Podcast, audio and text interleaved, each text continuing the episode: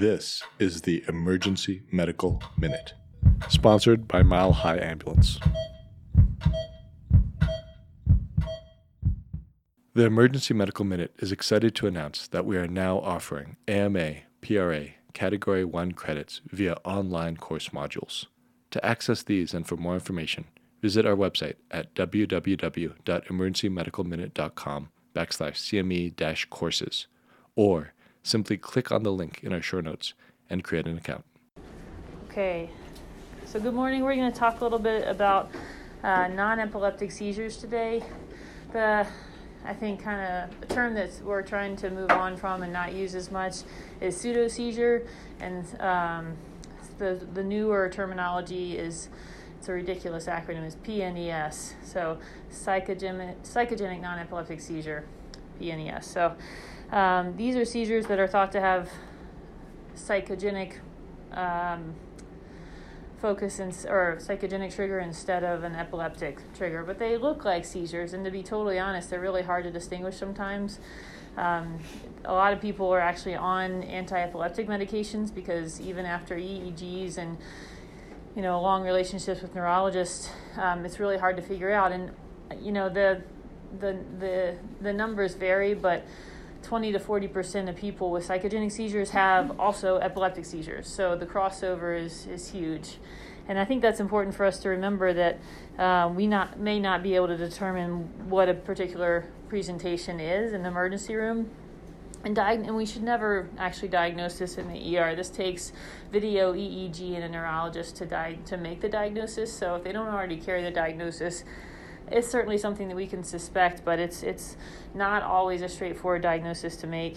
Um, how can you tell? So sometimes you can't, um, but things that might kind of point to one or the other are that psychogenic seizures um, may have a more variable presentation in terms of their movements aren't always um, they may have kind of waxing and waning intensity of the shaking or rhythmic activity um, eyes clenching shut take some type of conscious effort.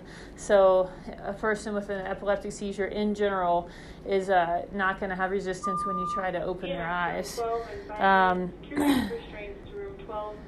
another, um, another one would be like uh, pelvic thrusting, writhing, thrashing also generally points to psychogenic etiology as opposed to epileptic, rolling from side to side, more psychogenic.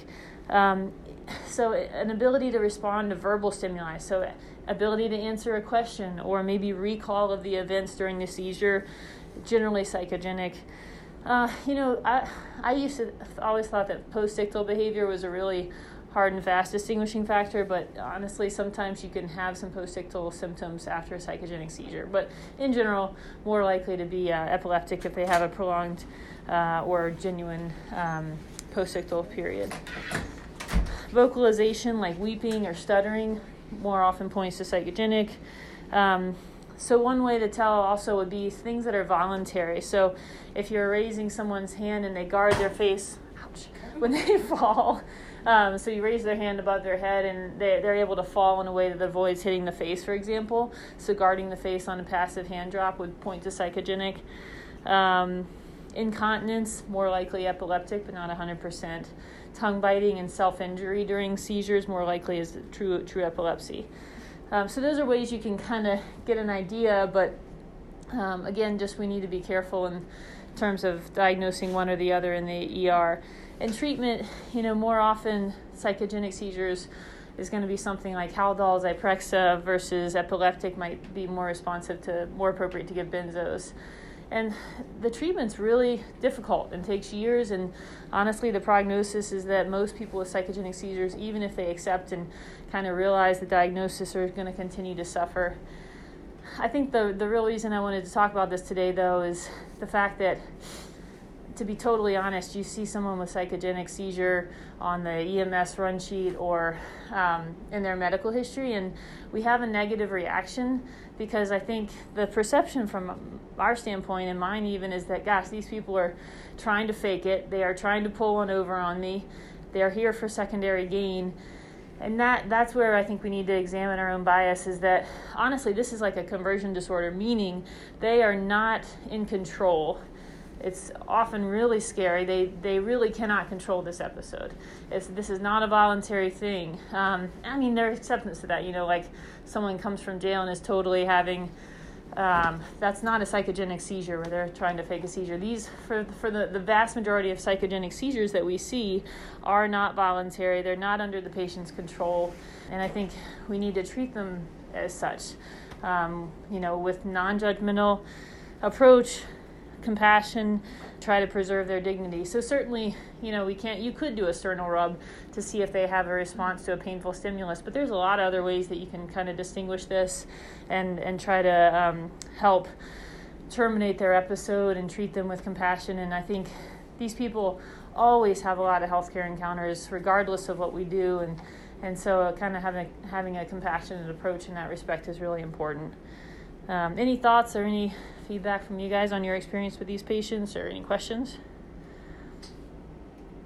Awesome. Well, thanks for your time, and we'll see you out there. The Emergency Medical Minute would like to thank our sponsor, Swedish Medical Center, for helping fund our nonprofit organization and make this podcast possible. Donations are essential to our organization to cover operational costs and fund the creation of our online courses offering AMA PRA Category 1 credits. So if you enjoy our show, and if you're able to make a one time or recurring donation towards our organization, any amount is helpful. Please click the link in our show notes to make a donation. Thank you for listening.